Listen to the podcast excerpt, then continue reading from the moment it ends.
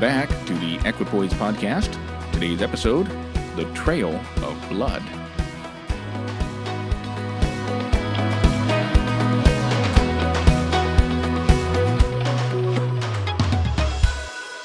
I realize that The Trail of Blood sounds more like a macabre made for TV Halloween horror special, it actually refers to a belief system known as Baptist perpetuity, or landmarkism, as made popular by Southern Baptist pastor James Milton Carroll in his 1931 booklet entitled The Trail of Blood. The booklet was actually a compilation of a few of his lectures in which he submitted that today's Baptists are directly linked to the first Christian by way of an, quote, unbroken line of churches since Christ, end quote. This sentiment was echoed, at least to some degree, by none other than Charles Spurgeon on April 2nd of 1861 when he said the following from the pulpit of Metropolitan Tabernacle. We believe that the Baptists are the original Christians. We did not commence our existence at the Reformation. We were reformers before Luther and Calvin were born. We never came from the Church of Rome, for we were never in it, but we have an unbroken line up to the apostles themselves. We have always existed from the days of Christ, and our principles, sometimes veiled and forgotten, like a river which may travel underground for a little season, have always had honest and holy adherents. Persecuted alike by Romanists and Protestants of almost every sect, yet there has never existed a government holding Baptist principles which persecuted others, nor, I believe, any body of Baptists ever held it to be right to put the consciences of others under the control of man. We have ever been ready to suffer, as our martyrologies will prove, but we are not ready to accept any help from the state to prostitute the purity of the bride of Christ to any alliance with government, and we will never make the church, although the queen, the despot over the consciences of men. Now, full disclosure, I am a Baptist. That quote and the idea of Baptist perpetuity makes me want to stand a little taller and be proud of my heritage as those who've never bowed the knee to Rome. In fact, I think I still had that quote in a gilded frame from years past where it used to hang on the walls of my office at the church. But in the interest of balance, I think there's a lot of error in both Carroll's booklet and Spurgeon's quote. And I think that taking an unbiased look at church history will really help us in our pursuit of truth. So, in today's episode, we'll approach this belief of Baptist successionism from a balanced perspective, both by discussing the motivations for successionism as well as discovering whether there is merit or not in this sort of claim. First, the motivations. The reasons for wanting to claim direct succession from Christ's apostles are very understandable. Think about it. Being able to trace an unbroken line of succession, whether apostolic or ecclesiastical, certainly lends some authority and credibility to that denomination. Who wants to believe something that the early church didn't believe? If we can't claim our doctrines can be traced back to the first churches, can we really claim that they're authoritative or even correct? There's also a bit of fear that can enter into this arena as well. If we can't trace our beliefs back to Christ, are they in fact soteriologically sound? So there's lots of reasons why one might want to link one's beliefs directly to Christ and the apostles by way of unbroken succession. And it's not just the Baptist. Just as men like Spurgeon and Carroll claim ecclesiastical succession for the Baptist, the Roman Catholics claim apostolic succession for their tradition, and many other denominations claim either some form of succession or at least recovery of the real thing, such as the Protestant Reformation of the 16th century or the Restorationist movement of the early 9th century.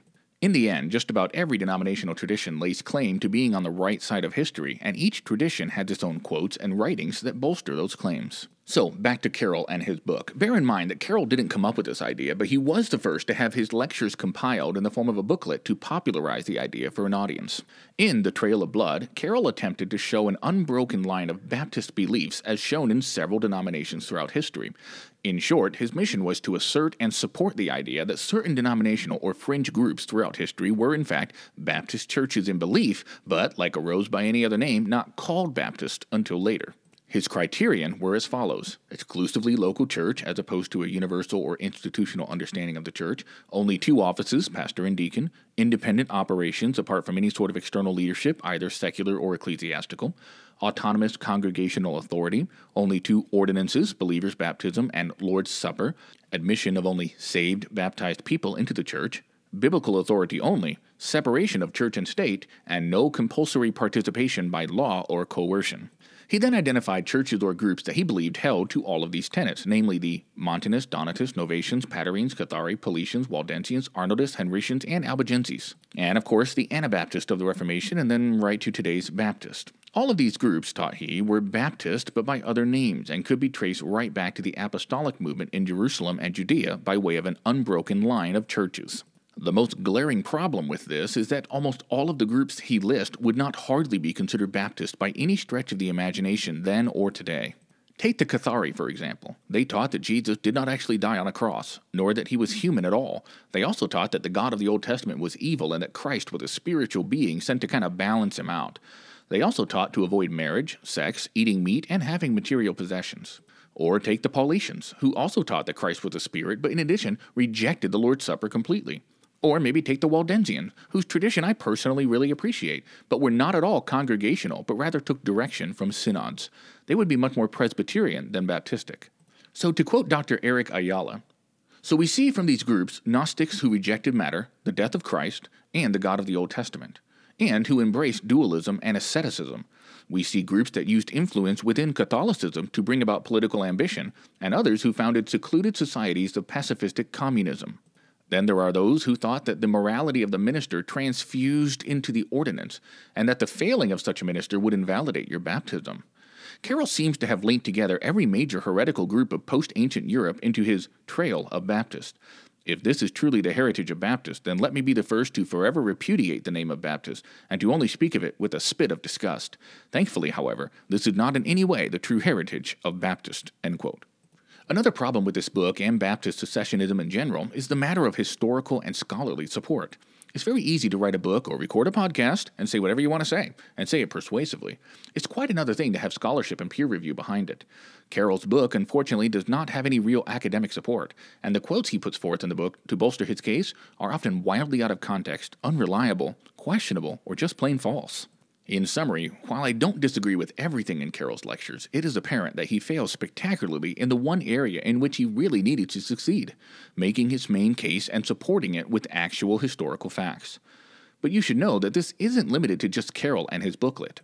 Tens of thousands of Baptists have come to trust reports like his and have based their identity on something that is simply not true. This is a problem, because not only should we always seek the truth, however uncomfortable it might make us, but the presence of a false Baptist history mask and distract us from our true rich heritage. I don't have time to get into that full heritage here, but I am going to post a link in the show notes for you to read that properly criticizes the work Trail of Blood and then leads you down a rabbit hole of the true history of Baptists, and it's actually really quite fascinating.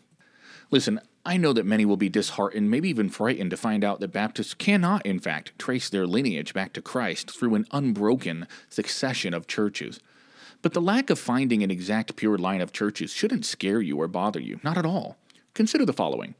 Reading the Hebrew Scriptures, you'll find that there were various time periods, sometimes centuries, where the correct worship of Yahweh was all but forgotten except by a few.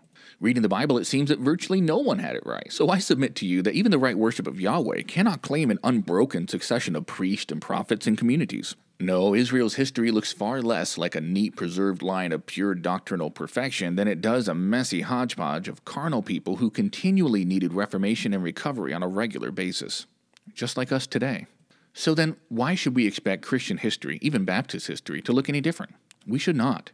Just like in the Old Testament, we find that God providentially does now what he did then. He makes sure that despite ebbs and flows of doctrine and devotion, his church will not ever fade away into oblivion. Yes, the church has been polluted both from within and without over the years, and has been split into hundreds of major denominations thanks to the pox of expressive individualism, but this shouldn't surprise us. I don't have the self confidence or sheer hubris to imagine that I or my denominational history has everything just right and I won't resort to anachronistically redacting or conjuring up historical facts in order to bolster my position. I hope you won't either. I hope you'll take a look with an honest and open heart at Baptist history, no matter where you are on the issue. And until next time, stay balanced.